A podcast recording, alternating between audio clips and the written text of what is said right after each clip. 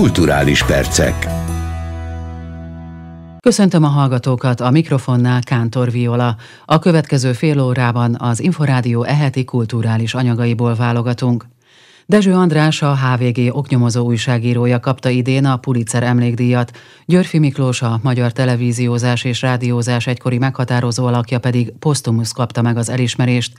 Rozvonyi Ádám elsőként Györfi Miklós munkásságáról kérdezte Rangos Katalin újságírót, a Pulitzer emlékdíj kuratóriumának tagját. A legkedvesebb fickó volt, akivel együtt dolgoztam harminc éven keresztül, és nagyon sokszor a televízióban és a rádióban egyformán összefonódott a mi életünk, mert a krónikában annak idején, ezelőtt hát nagyon nehéz, nehezen is vonakodva mondom ki, de több mint negyven évvel ezelőtt, ő volt a főnök helyettes Mester Ákos alatt, és én ott kezdtem a pályámat, tehát hogy ott ismertem meg gyakorlatilag teljesen kezdőként, és rendkívül nagyvonalú volt, és nagyon mégis ilyen aprólékos szeretettel mutatta meg a szakmának azokat a trükkjeit, vagy azokat a, a fontos és elhanyagolhatatlan tudnivalóit, amiket ő addigra már tudott, mert ő azért nyolc év vagy valami ilyesmivel korábban került oda a rádióba. Aki jó rádiós, az egyértelmű, hogy később akár jó televíziós is lehet? Nem, ez egyáltalán nem függ össze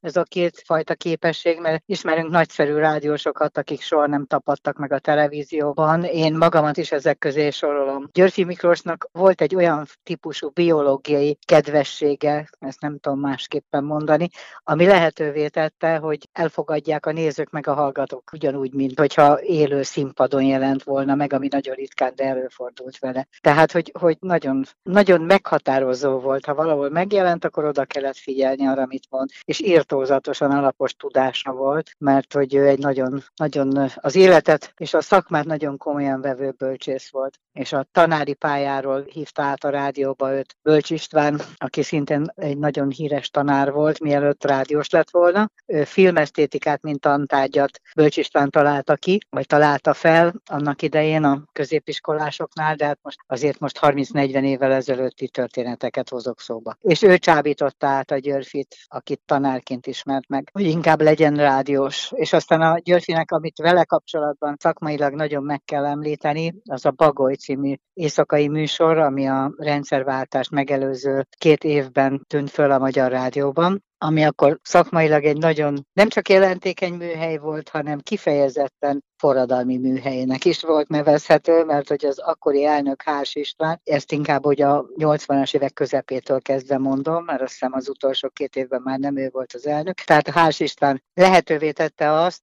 hogy mindenféle olyasmi elhangozzék a Magyar Rádióban, aminek egyébként a, a nyilvánosság más részeiben nem, nem volt lehetőségük elhangozni, megmutatkozni. A televízió az sokkal fontosabb volt, ott azért nem lehetett olyan nagyon vadul bátorkodni, mert a pártközpont jobban odafigyelt a televízióra, de azért a rádió is éppen elég fontos volt, viszont a rádió elnöke, az, akkor úgy mondtuk, hogy tartotta a hátát értünk, akik úgy megpróbálkoztunk egy kicsit egy távolabbra tolni azokat a falakat, amik akkor azért még megvoltak. És ezt a Bagolyt, ezt a műsort, ezt a Györfi találta ki, és csinálta meg, és a Bagolyban mindazok az emberek szót kaptak, meg mindazok a témák, akik, illetve amelyek nem voltak addig a nyilvánosság elé engedhetőek. És egyébként mit gondol Dezső András munkásságáról? A lehető legjobbakat gondolom, tiszta erőből képviseltem, hogy a Dezső András kapjon Pulitzer-díjat, én is a többiekkel együtt, mert azt gondolom, hogy pont, pont attól megy erőre a világ, hogy ilyen fickók vannak, mint a Dezső András, akiben egyébként nem csak kurázsi van, és nem csak őszinte érdeklődés van, hanem, hanem alaposság is. Rangos Katalin újságírót, a Pulitzer emlékdíj kuratóriumának tagját hallották. Csaknem harminc ország százhúsz kiállítójának részvételével új helyszínen, a Bálna Budapest épületében rendezik meg október hetedike és tizedike között a tizenegyedik Art Market Budapest kortárs képzőművészeti vásárt együttműködésben a Liszt Ünnep Nemzetközi Kulturális Fesztivállal. Rozvonyi Ádám kérdezte Ledényi Attilát, az Art Market Budapest igazgatóját. Több ezer műtár lesz majd látható és megvásárolható. A Bálna épületében az Art Market Budapest ideje alatt több mint ötszáz művész az, aki ilyen módon bemutatkozási lehetőséghez jut. Az elmúlt másfél év, ugye a pandémia árnyékában lebonyolított művészeti, kulturális eseményekből levonható egyik nagyon fontos következtetés, az az, hogy a nemzetközi művészeti életben a globális platformokkal szemben érthető módon a regionális platformok, a regionális együttműködésre épülő művészeti események jelentősége felértékelődött, és bár az Art Market Budapest több mint ötven ország kiállítóit mutatta be öt kontinensről az elmúlt években, abban a tekintetben regionálisnak, vagy regionálisként értelmezhető a világ nagy londoni, párizsi, New Yorki, hongkongi vásáraival szemben, hogy ez akkor is értelmezhető, ha adott esetben a távol-keleti vagy más tengeren túli kiállítók és látogatók elmaradnak. Érdekes módon azt tapasztaljuk, hogy miközben az európai vásárok jelentős része esetében valóban az amerikai, kínai, távol-keleti kiállítók az idejében sem jelennek meg. Az Art Market Budapest az elmúlt évek alatt olyan viszonyrendszert tudott kialakítani, például a latin-amerikai régióban, hogy éppen az idei évben érik be az a befektetett munka, amit ebben az irányban folytattunk, és Argentinából, Kolumbiából, Chiléből is érkeznek az idei évben első alkalommal az Art Market Budapestre kiállítók. Hogyha ki kellene valamit emelni az Art Market Budapest idei felhozatalából, kiállítási anyagából, művészeti érték szempontjából, akkor mit emelnek ki, ami különösen, hát egyrészt rangot ad a rendezvénynek, másrészt pedig unikálisá teszi? Az, ami az Art Market Budapestet unikálisá vagy különlegessé teszi a közönség, a széles közönség számára, az egyrészt az a színvonal, másrészt pedig az a volumen, az a komplexitás, amiben a kortárs képző és fotóművészetet a közönségnek bemutatja. Ugye említettem, hogy olyan távoli országokból is érkeznek kiállítóink, akiknek hagyományosan a művészeti anyaga a hazai, vagy a regionális közönségünk számára nem vagy csak nagyon ritkán hozzáférhető, de azt gondolom, hogy külön kiemelhető az Art Photo Budapest, amelyik az Art Market Budapest fotóművészeti szekciójaként létrejött nemzetközi vásár, ami egyébként Közép- és Kelet-Európa egyetlen nemzetközi fotóművészeti vására, ami az idei évben is segít az Art Market Budapest szélesebb kontextusában a figyelem középpontjába helyezni a fotóművészetet, a fotográfiát. Ledényi Attilát, az Art Market Budapest igazgatóját hallották. Tíz éve hunyt el Makovecz Imre Kossuth- és Íböldíjas építész. Az emlékét és munkásságát ápoló alapítvány új kiállításokkal, utazó oszlopinstallációval és kutatható digitális anyagokkal készül az évforduló alkalmából. Rozvonyi Ádám kérdezte Makovecz Pált, a Makovecz Imre Alapítvány kuratóriumának elnökét. Elkészültünk nyolc különböző tematikus kiállítási anyaggal. Ezek egyenként tizenöt-huszonöt tablóból álló anyagok, plusz makettek, gyönyörű makettek, amelyeket bármilyen település, város részére szívesen adjuk kölcsön. Elvisszük, felépítjük, és gyönyörködhetnek benne a helyiek. Keresni kell az alapítványunkat, föl fogjuk tenni a honlapunkra nézőképekkel, tehát ezekből lehet válogatni, ez az egyik. A másik hosszú munka eredményeképpen azt mondhatjuk, hogy, hogy kutatható állapotban van az életmű. Ez nem jelenti azt, hogy ez száz százalékosan feldolgozott, de, de már nagyon nagy részben igen. Azt is jelenti, hogy az építészeti tevékenysége csak nem száz százalékosan feldolgozva van, digitalizálva. A többi, itt jelesül a grafikai, az írásos, a hangfelvételek, videófelvételek, egyéb tárgyak gyűjteményét értjük. Ezeket egy kutatóállomáson keresztül itt a Makovecz központban, hogyha valakinek ilyen irányú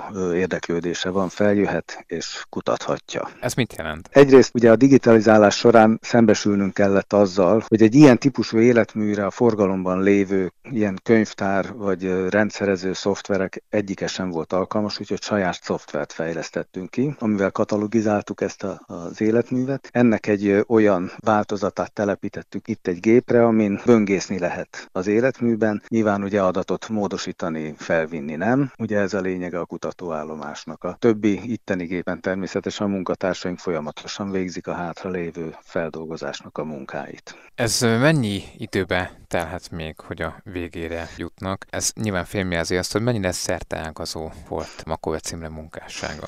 Nem mernék prognózisba bocsátkozni, mert tényleg óriási feladat ez, de én azt gondolom, hogy nagyon jól haladunk, és azért egy pár év múlva azt mondhatjuk, hogy többé-kevésbé ez rendben van, bár fel vagyunk készülve arra, hogy még újabb és újabb dolgok fognak felbukkanni, hát most is vannak fehér foltok, korai művekről, nem mindegyikről van megfelelő vázlatunk, tervlapunk, fotók is hiányoznak egyes épületekről, amelyek már nem állnak, de hát folyamatosan gyűjtjük az anyagot, tehát ilyen értelemben még, még bármikor bukkanhatnak fel a későbbi évek során olyan adatok, információk, amik nekünk hasznosak lesznek. Hogyan él tovább Makovecz Imre munkássága? Látja-e, érzékeli azt, hogy még most is fellelhetők a követők sorában olyan alkotók, akik ápolják látványosan és használják az ő által elgondolt építészeti? Hát hála Istennek, ugye tudjuk, hogy létezik a Kóskároly Egyesülés, ami egy elég széles összefogást fed. Rengeteg olyan építész dolgozik ebben az összefogásban, akik még tőle tanultak, illetve akiket ők tanítottak tovább. Még működik a vándoriskola, amely végzett építészek számára nyújt továbbképzést a szerves építészet témájában, de mi magunk is folyamatosan teszünk erőfeszítéseket azért, hogy ezt a generációt, sőt fiatalabb generációt megszólítsunk, és megismertessük ezzel a rendkívül összetett életművel. Makovecz Pált, a Makovecz Imre Alapítvány kuratóriumának elnökét hallották. A Fergeteges Látogatás című színdarab díszelőadásával ünnepelte Pásztor Erzsi nyolcvanötödik születésnapját múlt hétvégén a Turai Ida Színház. A Tolnai Klári Emlékház életmű kiállítással tiszteleg a teátrum örökös tagja előtt. A Kossuth és Jászai Mari díjas színésznő az Inforrádiónak azt mondta, bár elgondolkozott a visszavonuláson, de a közönség szeretete miatt a folytatás mellett döntött. Rozvonyi Ádám interjúja. Olyan parád és ünnepség sorozatban, mondhatom, volt részem, ahogy a Tóth Enikő fejezte ki magát, aki a nézőtéren ült pénteken a Turai Ida Színházban, azt mondta, hogy ilyet csak filmen lehet látni. És hát ezt megerősíthetem, mert nekem a Darvas Ilona, az én igazgatónőm a Turaiban olyan ünnepséget rendezett, hogy kőkövön nem maradt. Na hát komolyan mondom, itt voltak Svájcból az unokatestvérem és a férje, aki ugyan egy szót nem ért magyarul, de azt mondta Kamilla, az unokatestvérem, hogy annyira sírt az Albi, hogy hogy sírt egy olyan végjátékon?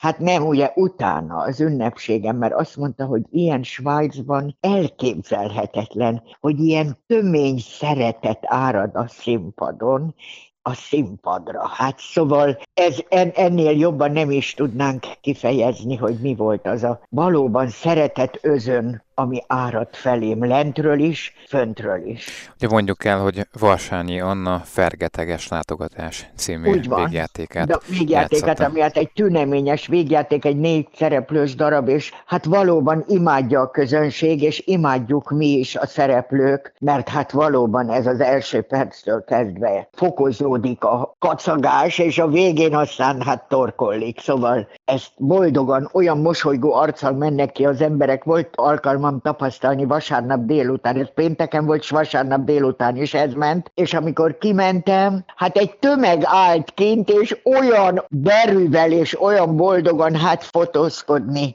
Szóval ilyen örömteli ünnepség volt pénteken, és hát mondhatom, hogy szombaton pedig Mohorán, a Tolnai Klári Emlékházban nekem életmű kiállításom nyílt, ami szintén egy pazar csodaszép ünnepség volt, úgyhogy fokozódott még ez a ünnepség halmaz. Hát nem tudom elmondani, hogy milyen sokan kerestek meg, idegenek is. Összeszámolta nagyjából, hogy hány köszöntést kapott? Nem tudom összeszámolni, mert annyit mondok, hogy most itt a lakásomban nincs egy talpalatnyi hely, a színház összes vázáját kölcsön kellett kérnem, és plusz az ajtóm előtt a folyosón, ketten lakunk egy folyosón, a szomszédasszonyom először frázt kapott, mert lépni nem tudunk a vázáktól. Ez az a nagyfokú szeretet, amely most is a színpadon tartja? Ebben kulminál nálam most pillanatnyilag, de nekem évek óta tulajdonképpen, ha az utcára kilépek, nincs olyan nap, hogy valaki meg ne szólítson. Szóval olyan nem létezik, hogy ne szóljon hozzám, vagy ne integetne a túloldalról, vagy egy kocsiból, vagy egy rám mosolyognak az emberek, sokan Jankának szólítanak, vagy missziz Liptonnak. Hát ez is egy, ugye, hát egy, egy szinkron szerepem volt a missziz Lipton. Mert mindig hozzáteszik, hogy vigyázzon magára, mert nagyon szeretjük. Hát ez nem egy szeretet áradat? Több kollégája talán hát ebben a korban megfontolta, vagy már megfontolja azt, hogy igen, kicsit csendesebb igen, körülmények sőt. között nem áll már színpadra, nem dolgozik inkább. De, és igen, ön azért ezen nem gondolkozott egy pillanatban. De, gondolkodtam. Igen? Tulajdonképpen, amikor nyáron hallottam, hogy a Hamann visszavonul, volt egy ilyen hír. Egy rövid hír, hogy Hamann Péter úgy döntött, hogy elhagyja a Katona József színházat, és nem lép többet színpadra. Hát aztán ő is meggondolta, de én akkor úgy éreztem, hogy a Hamann fiatalabb sokkal nálam, és ha ő abba hagyja, akkor talán nekem is el kéne gondolkodnom ezen. Volt egy ilyen érzésem. És pont előadásunk volt, ennek a fergeteges látogatásnak az előbemutatója volt Egerváron, szabadtéren. És akkor a közönség hát tombolva fogadta az előadást, úgy szintén állva tapsolt, én sírtam, és akkor leintettem őket, és azt mondtam, hogy nagyon szépen köszönöm, de éppen most gondolkoztam azon, hogy a Hamann után én is hát idáig jutottam, és akkor a közönség kiabálta, hogy nem, nem, nem. Hát ezt még jobban rázendítettem, ez az igazság, hogy ez megtörtént a színpadon ott, és aztán hát utána is azért úgy gondolom, hogy lehet, hogy ez a darab lesz az utolsó. Most nem arra gondolok, hogy, hogy nem szeretném, hogyha ha beteg lennék, vagy bármi, de soha nem lehet tudni azt se. És hát igen, eljön egy idő, amikor úgy gondolom, hogy az ember magától is félreáll. Szóval, hogyha az öregségnek egy olyan torzulásai, meg hát ugye nem úgy nézünk ki, mint a hableányok, hát ez, ez nyilvánvaló ennyi idős korunkban. De hát hála Isten, nekem még az agyam jó, a mozgásommal nincs gond, de hát ez esetleges. És aztán az embernek a külalakja is változik. De úgy gondolom, hogy egy Egyenlőre még, még egy kicsit maradhatok. Pásztor Erzsi Kossuth és Jászai Mari díjas színművésznőt, érdemes művészt, a Soproni Petőfi Színház és a Turai Ida Színház örökös tagját hallották. Budapest színe és fonákja, dunai hajózás, budai kirándulás, pesti éjszaka, galambok, aluljárók, zegzugok és a hozzájuk illeszkedő klasszikusok és újdonságok, különleges zenés utazásra invitálja a közönséget a Belvárosi Színház. A Budapeste című darab premierjéről Tatár Tímea kérdezte Pelsőczi Réka rendezőt. Pont sétát vezettem Pasaréten, ami ugye szinten egy ilyen Budapest tematikájú kezdeményezés, és akkor jutott eszembe ez a régi tervem, hogy az utcán hallott és utcán gyűjtött párbeszédekből és szövegekből, és régi és nem annyira régi Budapestről szóló dalokból milyen jó kis előadást lehetne csinálni. Van a Marosi Andrásnak ez a kávéházi beszélgetések és játszótéri beszélgetések című könyve, és Peres Lényi Erika barátnőmnek van egy nagy gyűjtése, ilyen villamoson hallottam, meg utcán hallottam párbeszédekből, és akkor ez, ezek adták a kiindulását az előadásnak. Milyen helyszínekre varázsol el bennünket ez az előadás? Az Zöldi Gergő dramaturggal együtt nekiálltunk még mindenféle szövegeket keresni, és nekem az volt a kezdő gondolatom, hogy legyen olyan ez, mint egy zenés útikönyv. Nem csak olyan helyekre vezeti el az embert, hogy a Lánchíd vagy a Szabadságszobor, hanem olyan helyekre is, ahol azt érzi, hogy tényleg az igazi várost ismeri meg. Ez azt jelenti, hogy akár a nagyvárosi szegénység, de a budai gazdagság ugyanúgy megjelenik benne? Pontosan, pontosan próbálunk ilyen érzékeny témákat, akár a hajléktalanokról van szó, van egy jelzésünk a budapesti történelemre is. Budapest is ugye hát egy nagyon sok történelmi szituációnak volt helyszíne, és akkor ebből kiemelve egy egyet bízom abban, hogy asszociálva lehet gondolni a többi Budapesten történt történelmi eseményre is. Ugyanakkor benne van az is, hogy mondjuk a válság után hány ember szegényedett el, vagy hány vállalkozás került válságba, de benne van a metró is, benne van az, hogy mennyi kutyakaki van az utcán, de benne van a szépsége is, meg a romantikája is ennek, a szórakozóhelyek, az éttermek, a fürdők, mindenféle helyet végiglátogatunk, és akkor ehhez van vannak régebbi vagy újabb dalok. Pelsőczi Réka rendezőt hallották.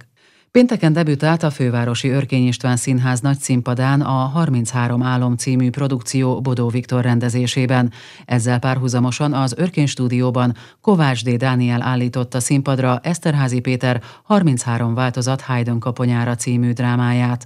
Mindkét előadásban szerepel Zsigmond Emőke színésznő, akivel Rozvonyi Ádám beszélgetett a bemutató előtt. Tulajdonképpen az értelmezés az mindenkinek a sajátja, ahogy az álmokban is. Ami megragad, ami nyomot hagy, ami érzelmileg a lehető legnagyobb benyomást tesz ránk, az, annak, annak adunk valami magyarázatot, de, de igazából csak, csak az ember feje akar valami magyarázatot adni, vagy az agya gondolkodása utána próbálkozik, de valójában meg nagyon érdekes, ahogy ezek összeállnak, és ahogy, ahogy bizonyos emberekre emlékezünk az álmokból, de nagyon sok ember ködös, és nem lehet tudni, hogy ki, honnan jön, hova megy, mit akar. De igazából ez a két előadás, ez ahogy próbáljuk, ez egy. Egy matematikai rendszeren belül zajlik, és a kettő össze van hangolva, és az összes színész játszik mind a két előadásban ugyanazon a napon. Csak más terminológiában. Úgyhogy én például tizennyolc féleképpen jöttem át a stúdió és a nagy színpad között eddig, és most már tudom, hogy melyik a leggyorsabb idő, és hogy harmincnégy másodperc eddig a rekordom. Tehát ezt úgy kell elképzelni, hogy egyik pillanatról a másikra átszalad, majd a másik színpadra?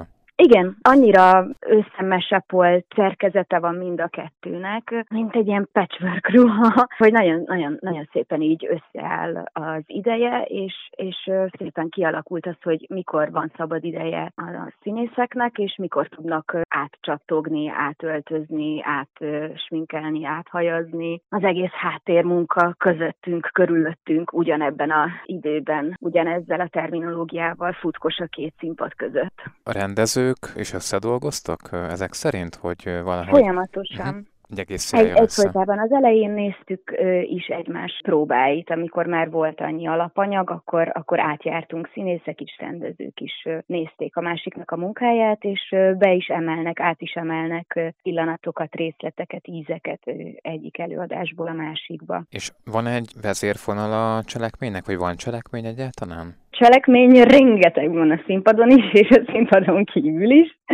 De vezérfonal az az, az az van, amit a néző összerak magának. Azt hiszem, hogy ez ilyen többször nézős, és minél többször nézi az ember, annál több infót vesz észre, hogy úristen, ott megjelent az, az a karakter, akit az előbb láttam, és most áthozta azt a tojást, ami az előbb még nem volt feltörve, de most itt kiplattyan, és közben meg a parokájába beleönti, ami a stúdióban a Znamenák István fején landol, és aztán átveszi Polcelli a fejére. Szóval, hogy nagyon-nagyon sok minden van összefűzve, és hogyha szemfüles az ember, és mind a két előadást megnézi, akkor látja ezeket az átemelt, összhangba időzített pillanatokat, de a két előadás külön is megáll a lábán. Egyébként ebben az elmúlt időszakban, ha nem is a közönség előtt, de azért játszott színpadon, tehát volt előadásokban, vagy éppen forgatott is. Én streameltem azért egy pár előadást, és forgattam, igen. Szóval végül is dolgoztam, de hát ezt, ezt semmi nem helyettesíti, amit újra megtapasztalhatunk. Zsigmond Emőke színésznőt hallották. Az elmúlt fél órában az Inforrádió eheti kulturális anyagaiból hallottak válogatást. A kulturális rovat vezetője Kocsonya Zoltán, a felelős szerkesztő Szatmári Katalin, valamint a szerkesztő Rozvonyi Ádám nevében is búcsúzik a műsorvezető Kántor Viola. A kulturális perceket hallották.